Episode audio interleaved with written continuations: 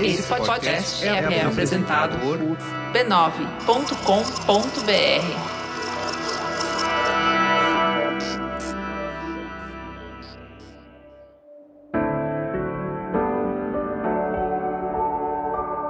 Você tem que começar um negócio com o mínimo de recurso financeiro, com o que você tem à mão, usando as suas habilidades para quê? Para testar um modelo de negócio. E não fazer o que a maioria das pessoas fazem: pega a reserva financeira, vai lá, abre o negócio e usa isso para testar. Tá errado, eu fiz isso. E perdi todo o meu dinheiro.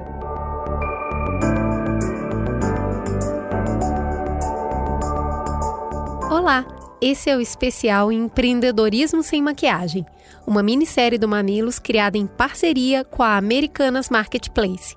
E eu sou a Cris Bartz. Eu sou a Juva Lauer. Há quatro anos, a gente saiu dos nossos empregos para empreender, primeiro profissionalizando Mamilos e depois entrando como sócios do B9. Tem sido uma jornada desafiadora, surpreendente, de muito aprendizado. Essa série parte de quatro conflitos que a gente teve quando saiu do sonho para a prática, do planejamento para a realidade.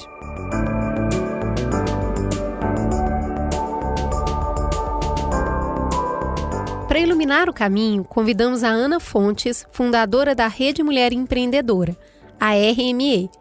A rede já acompanhou milhões de empreendedoras em seus 12 anos de vida.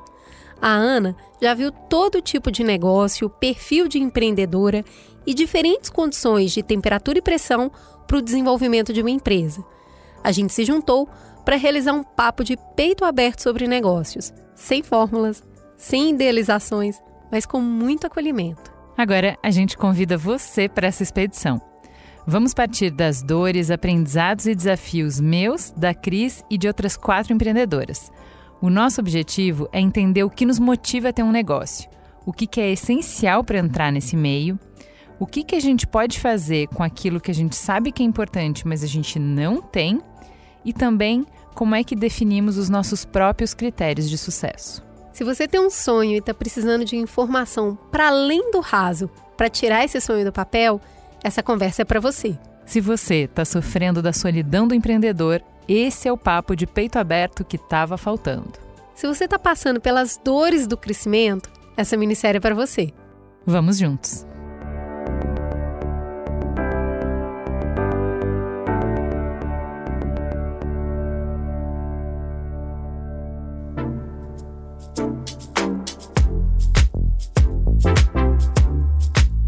No episódio passado, a gente contou para vocês como nós duas tivemos um empurrão para entrar no universo do empreendedorismo. Um empurrão que veio em forma de demissão, né? Verdade. Então não dá para dizer que a gente tinha condições ideais, que foi tudo planejado. Mas também não dá para dizer que não teve planejamento. Eu contei um pouco dessa jornada num TEDx que vocês podem até procurar no YouTube. O título é Como Transformar Sua Paixão em Negócio e Ganhar Dinheiro. Nesse papo, eu falei que o maior investimento do nosso negócio foram os três anos de trabalho que a gente já tinha colocado no Mamilos. A comunidade que a gente criou nesse tempo, a credibilidade que a gente acumulou. E como a gente, antes de mergulhar de cabeça, sentou para pensar que produtos a gente podia criar com o que a gente tinha na mão. Mas nesse episódio, a gente quer falar sobre tudo que a gente não tinha quando começou porque nós duas, a gente veio de empresa grande, então tinha estrutura, tinha equipe, já era marca reconhecida. E a gente, nessa época, trabalhava como especialista. Então a gente tinha à disposição tudo que a Ana falou no episódio anterior, que é essencial para uma empresa. Então, tinha financeiro, tinha apoio de contabilidade competente, RH estratégico, comercial arrojado, operação azeitada. Para montar uma empresa do zero, com capital próprio, a gente precisou aprender a funcionar sem tudo isso, escolhendo o tempo todo o que priorizar para construir aos poucos e ir se organizando bem aos poucos mesmo. Então, para a gente, não faz sentido colocar no mundo uma conversa sobre negócios que só fala sobre tudo o que você precisa ter e saber. A gente sabe bem que o começo é feito de muitas faltas. Nesse episódio, então, a gente fala com a Ana sobre como sobreviver e crescer apesar do que não temos. Vem com a gente! Muito bem, vamos para o terceiro episódio, que a gente vai mergulhar um pouco mais nas nossas faltas, porque esse é o empreendedorismo, que é o papo de empreendedorismo que a gente gosta, que é não é quando tá tudo perfeito que a gente pode se lançar como a gente falou no primeiro episódio, a gente está conversando aqui, o, o, perfil da empreendedora que está escutando esse programa, ela vai se lançar tendo as condições ou não tendo as condições. Então, o que, que a gente faz com as nossas faltas? E a primeira coisa, você estava falando no primeiro episódio de como a gente precisa dominar uma série de áreas de conhecimento para conseguir empreender. Então, precisa. É, dominar finanças, marketing, RH, vendas, comunicação Gente, é muita coisa. E aí eu não sei uhum. tudo. E a grande coisa que todo mundo sabe é: eu não tenho dinheiro quando lancei a empresa para contratar tudo e os melhores profissionais de tudo. Como que a gente faz, Ana? Nossa, essa é a mais dura parte da jornada do empreender. Porque, assim, você tem que abrir mão de algumas coisas. Você não precisa ser especialista profundamente em todas elas, mas você precisa ter domínio mínimo, especialmente no primeiro momento, nos primeiros anos de empreender. Então, você não precisa ser especialista em finanças. No meu caso, eu sou especialista em comunicação. Então, eu me virava bem com comunicação, com marketing, mas eu meu, muito difícil lidar com finanças. Eu falei, peraí, eu não tenho como contratar um profissional, porque eu não tenho dinheiro para isso, meu negócio está começando. Então eu fui aprender o básico. Né? Eu não fui ser especialista, fazer um MBA ou fazer um curso longo sobre finanças. Eu fui aprender quais eram os, os itens mais importantes de fluxo de caixa, de um planejamento financeiro e por aí vai. E aí eu adquiri essas habilidades que eram importantes para o meu negócio até determinado momento do meu negócio. Porque chegou num determinado momento que essas habilidades já não davam mais. E aí, felizmente, foi no momento onde eu tinha condição de contratar uma pessoa para poder tocar, né, uma pessoa muito melhor que eu que toca essa parte de finanças hoje. Então, assim, você pode aprender a tocar, você pode aprender as mais diversas habilidades para no início do negócio você fazer, mas saiba que você não precisa ser um mega especialista em tudo. Uma única coisa, eu acho que a gente deveria ser muito especialista, não importa a fase do negócio. Você tem que ser boa em vender. Você tem que ser boa em vender. Você tem que entender dos seus clientes. Não é, tem, tem empreendedores, isso é super comum, elas apontam vendas como uma grande dificuldade. Elas falam, mas eu não gosto de vender. Isso está relacionado com o quê, gente? Com o que ensinam para a gente desde cedo. Que o ambiente a gente não pode vender, a gente é fofinha, a gente precisa ser legalzinha, precisa ser reconhecida. E vendas tem um tom, tem uma coisa mais de você se botar à frente. E se você não sabe vender, não importa o estágio do seu negócio, não vai para frente, gente. Você tem que saber vender, tem que saber quem é seu cliente, tem que saber o que, que ele está buscando, quais são as melhorias, o que, que você pode oferecer da melhor forma, na melhor hora, no melhor momento, pela melhor condição. Isso não tem como, isso você tem que aprender. Ah, mas eu sou tímida. Vai fazer curso para aprender a manter a sua timidez, respeitando os seus limites, mas aprendendo técnicas de vender. Então, acho que esse é o ponto, sabe? Agora, Ana, a gente está falando de vendas, mas tem uma outra área que costuma também ser aquele, aquele ponto, aquele calcanhar de Aquiles no negócio, que é a tecnologia, que também é uma área que a mulher costuma entrar menos ou vem ingressando há menos tempo, né? Agora, tem muito, principalmente com a pandemia, explodiu o comércio online. E o comércio online, ele pressupõe que você vai entrar na tecnologia, você precisa saber minimamente de tecnologia, mas ainda assim, né? Eu acho que tem uma parte de operar essa tecnologia que a gente pode colocar pessoas para ajudar, por exemplo, cadastrar produtos. Tem uma série de coisas que demanda muito tempo e esse tempo não está aplicado depois para venda. Então, perceber a tecnologia quando ela é estratégica e quando ela é operacional também ajuda a delimitar onde a gente é fundamental, certo? Super certo. E tem um ponto muito importante. A gente fez uma pesquisa em 2020 para entender quais eram as maiores dificuldades das mulheres, especialmente na pandemia. E o marketing digital ou acesso à tecnologia foi um dos pontos que elas colocaram. E aí, o que, que a gente apurou de tudo isso? Eu acho que responde um pouco sua pergunta. Assim, você tem que ter letramento digital. Você tem que saber o que é a tecnologia e o que, que a tecnologia pode trazer para o seu negócio. Você não precisa ser programador, você não precisa ser designer. Eu tenho empreendedoras na rede que até foram para esse lado, se formaram em UX design, se formaram em programação, na parte mais simples de programação. Mas assim, você não precisa chegar a esse extremo. O que você precisa? Saber a importância da tecnologia para o seu negócio, como você mesmo falou, saber o que, que é da tecnologia que é estratégico para mim e o que, que da tecnologia eu posso colocar como operação, como por exemplo, subir os produtos no seu e-commerce digital. Então, eu acho que essa é a avaliação. Tem um ponto que, assim, depende um pouco do estágio do seu negócio. No início, se você está começando o seu negócio, o seu e-commerce, você tem uma lojinha digital, você não vai contratar ninguém. Você vai, no início é eu empreendedor, né? No início, você vai você mesmo subir as fotinhos, as, a parte do produto no e-commerce.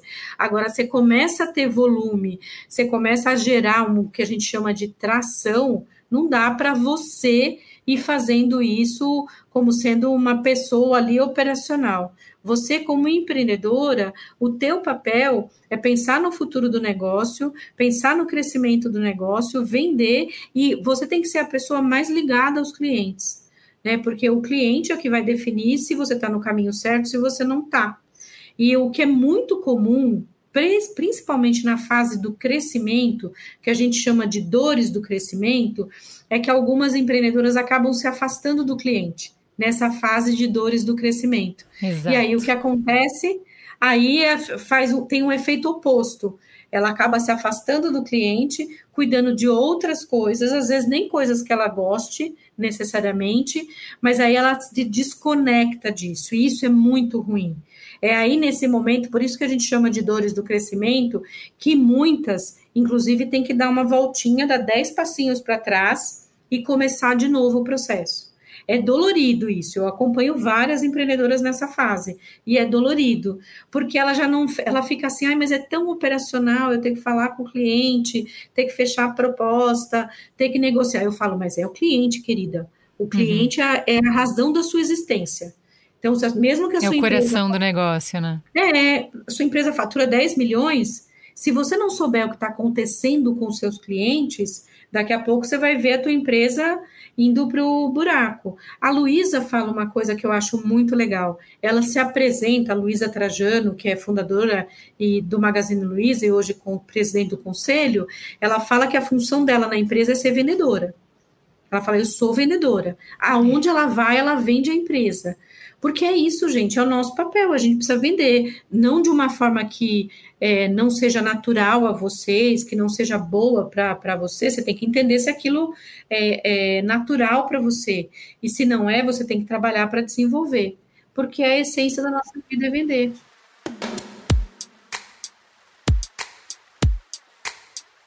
Então, assim, lá atrás a gente não teve qualidade de vida e falar assim, ah, eu não vou trabalhar na empresa porque eu vou ficar com meu filho. Furada, gente, não conseguia, a qualidade estava zero, não conseguia.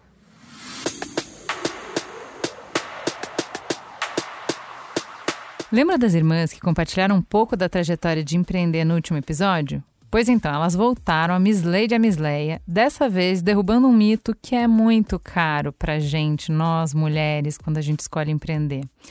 Muitas de nós embarcam nessa jornada para poder passar mais tempo com os filhos, para acompanhar mais de perto o seu crescimento.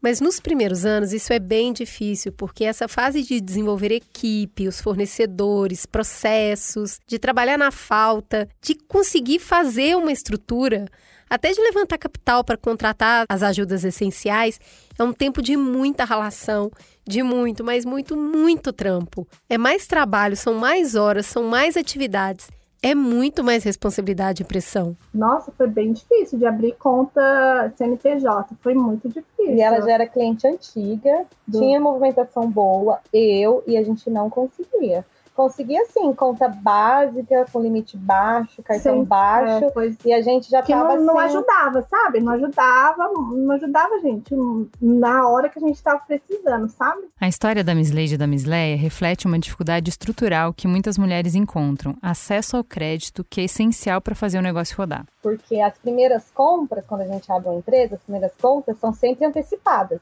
Você não tem ainda assim um, um histórico, né? Então, tudo que você vai comprar é compra antecipada, à vista. Né? Então a gente e aí não tinha linha de crédito no banco, não tinha um cartão de crédito e a maioria dos fornecedores, a gente tem um cliente tipo a Santista, ela não aceita o cartão meu ou, ou o cartão do meu marido, tem, tem que ser o cartão, cartão da empresa, no nome da empresa.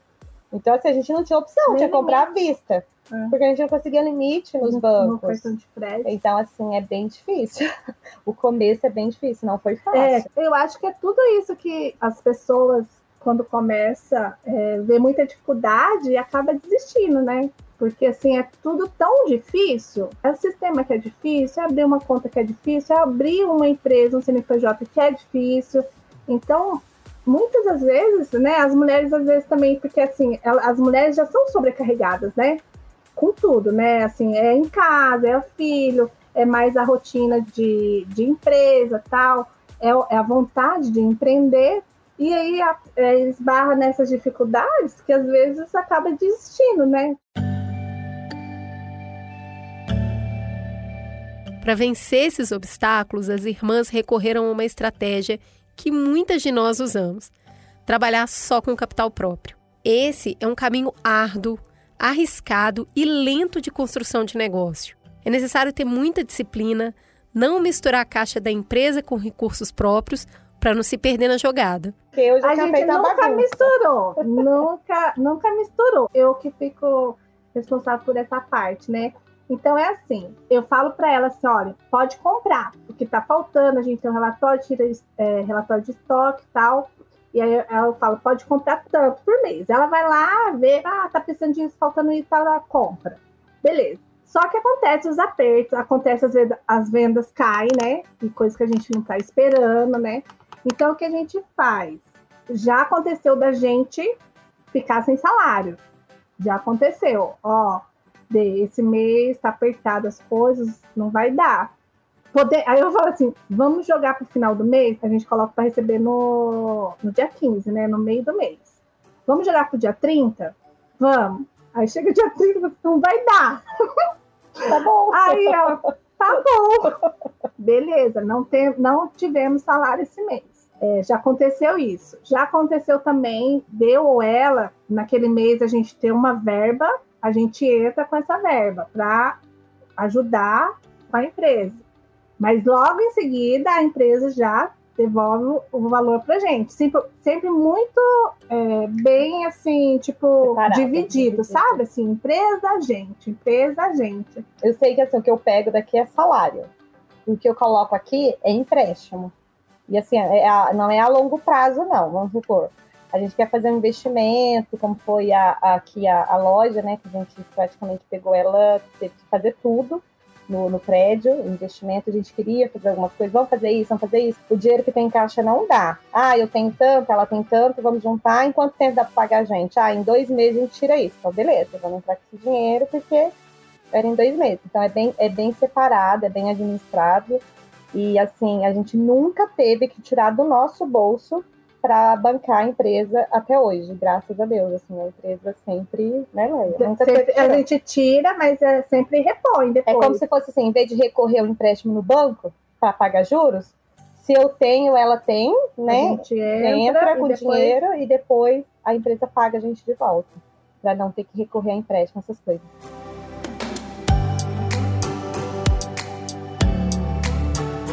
Com apertos e incertezas de todos os lados, encarando o desafio de desenvolver uma empresa em plena pandemia, por que, que elas não desistiram? A gente conversou com a Ana sobre a dificuldade que é ter sócios, mas também sobre a importância de ter com quem dividir as responsabilidades e os perrengues. E essas duas falam sobre isso de um jeito muito tocante e muito verdadeiro. E a gente teve sempre muita afinidade, né? Então, aí a gente assim, ah, ela é madrinha da minha filha, eu sou madrinha dos três dela. que a gente divide tudo. Eu falei, não, vai que acontece, né? Eu pensei, sempre pensei assim, ah, acontece alguma coisa comigo com meu marido, aí eles vão ficar juntos, né? Os três juntos sempre. Ela já teve uns desânimos, e eu falei, não, que desisti, olha onde a gente já... Assim, teve, ah, teve dias de desânimo, igual assim, quando a gente abriu a loja online, foi bem em época de pandemia. Você ligava a televisão, era só pandemia, que tudo vai parar, que economia, e a gente tinha feito a primeira compra alta nossa, parcelada, nossa, é, de Páscoa. Eram uns bonecos de Páscoa, tudo. E o meu apartamento lotado. Eu acho que eu fiquei dois dias sem abrir a janela, de tão depressiva que eu fiquei. Eu falei, meu, quem vai comprar isso? O pessoal não vai ter dinheiro para comprar comida. Quem vai comprar item de Páscoa? Como que nós vamos pagar isso? Minha Nossa Senhora. Eu fiquei, mas eu não passava para ela. Eu segurava ali a barra e falava, não, vai dar certo. Aí quando eu falava, não, vai dar certo, vai dar certo, vai dar certo. E é isso. Acho que uma, um, a, a vantagem da, da sociedade é essa, que uma motiva a outra. Eu tenho amigas que são empreendedoras e elas falam, elas falam assim, pelo menos você tem sua irmã para compartilhar a dificuldade, porque às vezes eu não durmo com aquele problema na minha cabeça, mas não falo com meu marido, porque senão ele se desespera mais. E ela falou: e você com a sua irmã tem uma para recorrer a outra, para pensarem juntas. Eu acho que isso assim é bem legal, faz a diferença.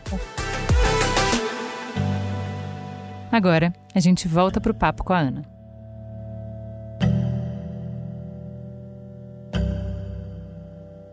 Eu ouvi uma, uma conversa muito interessante sobre vendas que a gente tem muito aquela coisa na cabeça de um vendedor de carro usado que não para de te ligar, insiste e fica tentando te empurrar Como uma coisa que não vale chata. a pena. Então, quer dizer, é chato e pior, é inconveniente. E quando uhum. a gente e pensa. É, um enrolador, né? é, que é a pessoa que está te, te tentando enganar. uma coisa que você não queria comprar, né? Agora, quando a gente está é. falando sobre a venda na ótica, é, do que ela se propõe a fazer de verdade, na verdade, Sim. você está oferecendo para a pessoa a solução para um problema que ela tem. Então ela é tem um isso, problema, é você tem a solução. pessoa. Então você está apresentando aquilo como uma forma de resolver o problema de alguém. E isso é bom, isso é uhum. é positivo. Então, encarar a venda a partir dessa perspectiva deixa a gente um pouco mais ombrinho, relaxado, para chegar lá e falar de si né? E falar o que Sim. precisa ser dito para dizer, tá vendo? Eu consigo resolver o seu problema. É, não, e é bacana falar sobre isso. Eu lá atrás eu tinha maior vergonha de vender projeto. Eu fiz muita coisa de graça no começo, porque eu falava, ah, não, isso eu faço rapidinho. Coisa louca, né? Como assim? Você faz rapidinho, menina, você tem duas pós-graduação, você fez duas faculdades, você tem 20 anos de experiência, você não está fazendo esse negócio rapidinho. Você passou 20 anos para aprender a fazer rapidinho. Valoriza esses 20 anos. E eu falo isso porque eu já fiz isso lá atrás. Ah, não, mas o cliente pediu uma coisa a mais eu, eu falava, ah, tá bom, não está no projeto, mas eu vou fazer. Uhum. Você está desvalorizando o seu trabalho, porque a gente acha que o que a gente está fazendo é menor e uhum. tem um valor gigantesco. Quando você olha histórico, aí fica mais fácil de você valorizar. Por isso que venda é um dos papéis mais importantes nossos como empreendedoras. Vamos falar de um outro nó que a gente tem com, com esse perfil de empreendedora, que é todo mundo sabe a máxima de que dinheiro faz dinheiro. E a gente uhum. já falou no primeiro episódio que a grande esmagadora maioria não está empreendendo por oportunidade, está empreendendo por necessidade e não tem uma grana para investir no negócio. Pelo contrário, tem necessidade de já tirar do negócio o sustento no próximo mês. Uhum. E aí eu queria te perguntar, Ana, porque faz parte é, das muitas exclusões que as mulheres é, sofrem, né, sistematicamente, estruturalmente, que a gente sequer conheça linha de crédito, nem passa pela nossa cabeça. Uhum. Que a gente não. Né, que, assim, a gente. É o que você falou, a gente não conhece as regras do jogo. E às vezes a gente está uhum. jogando no modo mais difícil quando teriam oportunidades diferentes. E, gente, como, como eu acho que isso faz diferença, né? Vamos falar de dinheiro um pouco? Como que a gente faz com capital para começar? Então, vamos lá. Eu decidi o que, que eu quero, eu tô indo no que eu sou boa mesmo, eu estudei, eu me preparei. Como é que eu consigo é, entender qual é o capital que eu preciso e quais são as oportunidades que eu tenho, onde eu posso, que portas eu posso bater atrás desse capital e que diferença que faz ter um capital mínimo para começar? Como é que um capital é, interfere no sucesso e no desenvolvimento de um negócio? Nossa, são várias camadas que a gente tem que falar. A gente primeiro precisa dar um contexto de acesso a capital, acesso a recurso financeiro no geral. As mulheres têm menos acesso a recursos financeiros. Isso pode ser linha de crédito, crowdfunding, cooperativa, dinheiro de investimento, de anjo investidor. Nós temos menos acesso a recurso financeiro. Isso é uma questão histórica explicada pelas várias questões que nós já temos colocado aqui. Né, o território do dinheiro foi sempre um território masculino, né, o território dos negócios sempre foi um território masculino. Então, a gente não pode tirar o contexto dessas questões de dificuldade de acesso por conta das questões estruturais de falta de acesso a recurso financeiro. Isso é um ponto para a gente deixar aqui de lado. Tá bom, esse é um dado do problema. Né? Nós temos essa questão, e se você só resolve esse embrólio aqui, trabalhando com políticas públicas, né, e dando informações para que a regra do jogo do mercado mude. É nisso que a gente vem trabalhando há 10 anos, mas mudar a política pública é bem difícil, não é um processo fácil, então isso é uma coisa de contexto.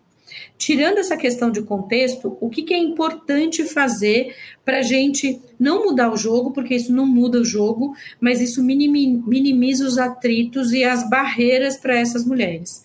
Primeiro, ensinar a educação financeira na perspectiva das mulheres. Esse é um primeiro ponto. A gente vê em todas as nossas pesquisas que as mulheres têm mais medo de pegar dinheiro. Ou seja, elas estão. O mercado inteiro fala assim: ah, elas são mais avessas ao risco. Mas é óbvio que elas são mais avessas ao risco. O tempo inteiro falam para gente que o dinheiro não é nosso espaço, quem fala de dinheiro é homem. A gente tem medo, mesmo. Tá tudo bem, isso faz parte também desse contexto. E fora isso, o mercado financeiro não é acolhedor para gente né? Você já experimentou ir no banco pedir alguma coisa, ou entender um sistema de crédito, ou entender o que é capital de giro? Eu entendo porque eu já trabalhei no mercado financeiro. Mas, assim, a maioria das pessoas não sabe nem a diferença, por exemplo, do cheque especial e do cartão de crédito. As empreendedoras, os empreendedores em geral, usam o cartão de crédito e a linha do cheque especial como crédito, como se aquilo fosse um dinheiro que ela tem ali à disposição. Então, por isso que eu falo que tem várias camadas. Então, esse mercado financeiro não é um mercado que é acolhedor e que ajuda, que apoia. Então, isso tem um elemento importante. Um outro elemento importante é o tipo do negócio que as mulheres abrem quando elas começam os negócios, como eu falei, na área de conforto, moda, beleza, alimentação fora de casa, serviços, e, e, naturalmente o mercado financeiro é o tipo de negócio que o mercado financeiro meio que olha assim, ah, eu não quero isso. Então, cola mais uma questão aí nessa dificuldade de acesso ao capital. Agora, quando essa mulher começa a crescer, quando o negócio dela começa a ganhar um pouco de tração, mesmo assim, ela tem, continua tendo uma dificuldade menor do que o que ela teria no início do negócio, mas ela continua tendo uma dificuldade. Mas aí o que, que a gente tem que trabalhar? Ensinar, por exemplo, o que é um qual a diferença dos capitais, qual a diferença do acesso a recurso financeiro, em que momento você pede um crédito, uma linha de crédito, em que momento você pede uma linha de acesso a capital de giro, em que momento você busca um anjo investidor a maioria das, pessoas, das mulheres não sabe. Então, por isso que tem um trabalho educacional muito forte por trás. Tem sim a culpa dos viés inconscientes, do mercado financeiro não receptivo, mas tem também um trabalho educacional para a gente entender qual momento isso é necessário. E aí vou voltar para a sua questão inicial. Para começar um negócio, todas as teorias do ambiente empreendedor, a mais conhecida, que é da Sara Saravasti, que é uma das maiores especialistas em empreendedorismo do planeta, que é uma indiana que estuda na, na Universidade de, é, acho que é Vanderbilt, nos Estados Unidos.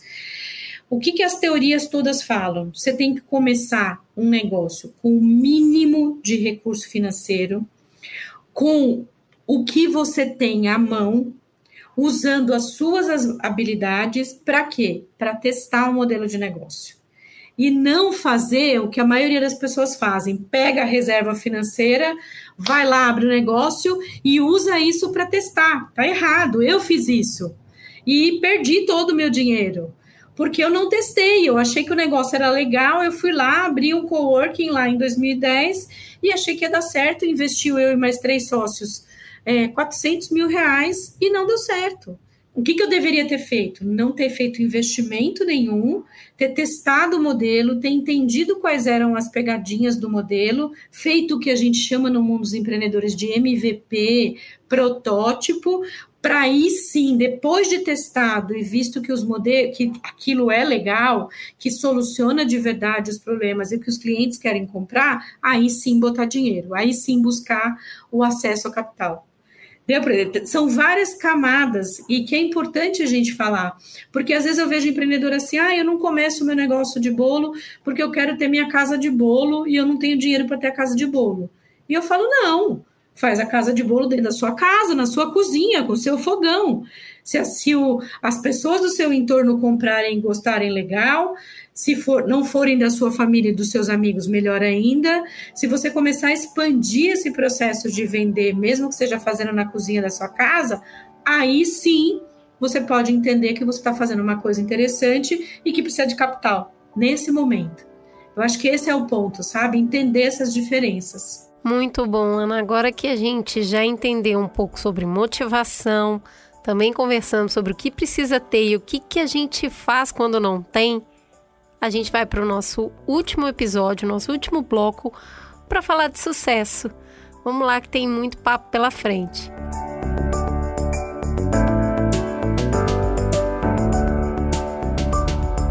Dentre os muitos aprendizados dessa minissérie, a gente chama atenção para pelo menos um deles. Não importa qual a sua caminhada ou propósito na vida, você vai sempre precisar de alguma ajuda. Nenhuma das mulheres que participou dessa conversa, incluindo nós duas, nasceu conhecendo o caminho até o empreendedorismo. E muitas vezes, se a gente não pede ajuda, não é por falta de vontade, mas de oportunidade. Para as nossas convidadas, o impulso que as tornou empreendedoras profissionais foi a Americanas Marketplace, um robusto sistema de vendas online pensado para ser a casa do negócio desde quem está começando a empreender e de quem já está mais adiante. Um sistema que posiciona seus produtos nas maiores lojas digitais do Brasil, ajudando a profissionalizar seus sonhos. Se você entrou por necessidade, consegue abrir a loja e testar o que dá mais certo. E se vende algo para nicho, tem contato com o país todo apenas por um clique. Na nossa conversa, Ana Fontes disse que a grande dificuldade para quem empreende é planejamento, capacitação e contato com a tecnologia. E nesses itens, a Americana Marketplace não te deixa na mão. São diversos cursos e formações para os usuários da plataforma, com as melhores práticas e caminhos para gerenciar negócios saudáveis e prósperos. A gente não sabe se um dia empreender sendo mulher vai ser simples, mas a gente acredita que cada novidade nos ajuda a diminuir esse peso e a seguir na direção correta. Acesse agora o site da Americanas Marketplace e dê a chance de uma virada para o seu negócio.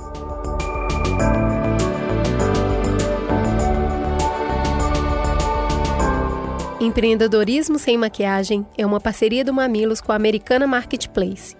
Mamilos é uma produção do B9. Apresentação de Cris Bartz e Juva Lauer. Para ouvir todos os episódios, assine nosso feed ou acesse mamilos.b9.com.br. Quem coordenou essa produção foi a Beatriz Souza. O apoio à pauta e roteiro foram de Iago Vinícius. E as trilhas sonoras de Andy Lopes. A capa é da Bárbara Silwert, a publicação ficou por conta do AG Barros. O B9 tem direção executiva de Cris Bartz, Juvalauer e Carlos Merigo. O atendimento e negócios é feito por Raquel Casmala, Camila Maza, Grace Lidiane e Thelma Zenaro.